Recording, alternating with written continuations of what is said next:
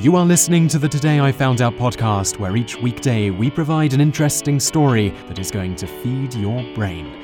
You can read more great articles like this by going to todayifoundout.com.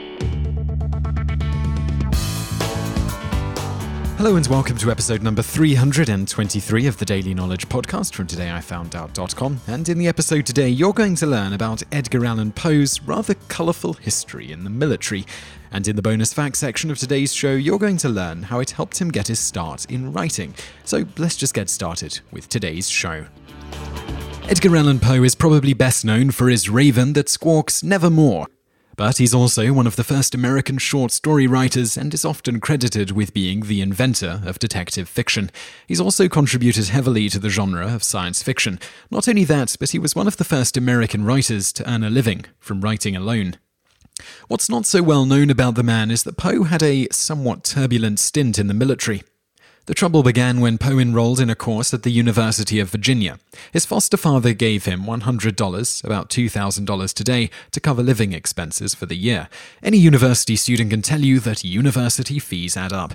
The courses, the books, endless ramen feasts, and printing charges.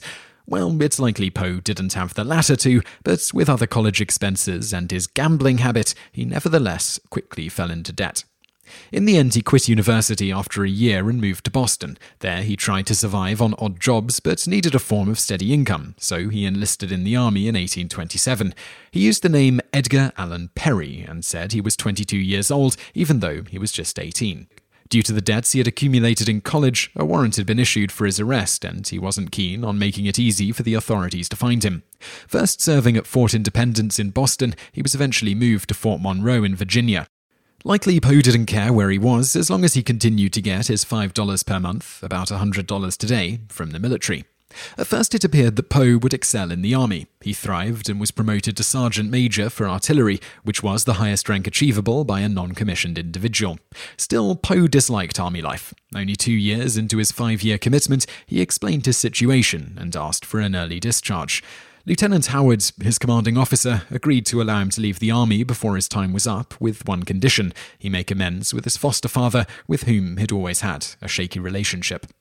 Poe's foster father wasn't amenable to making amends at first, but a series of unfortunate events resulted in the death of Poe's foster mother and a softening of attitudes between the two men.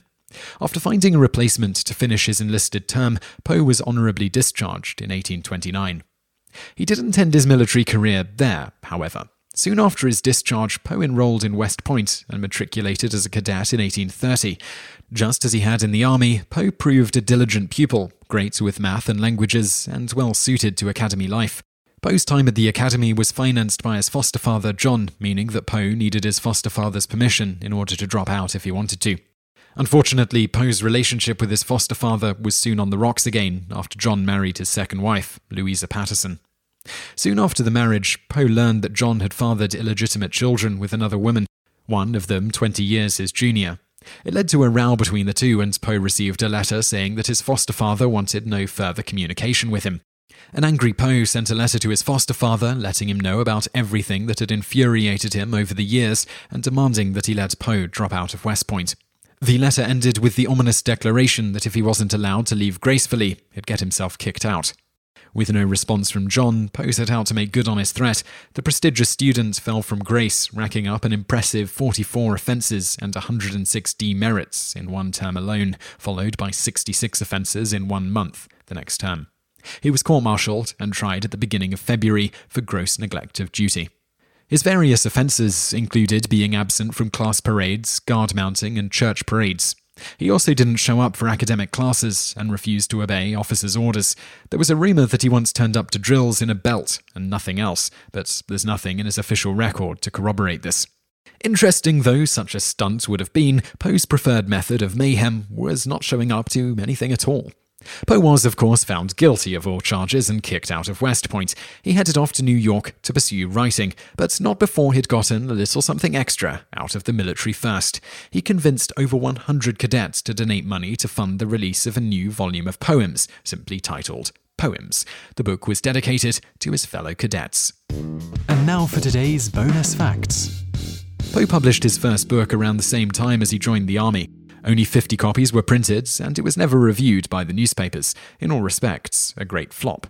Poe didn't put his name on the cover, but rather attributed it to a Bostonian. Boston was the literary mecca of the United States at the time, and he thought it would be a clever marketing ploy to get people to buy the book.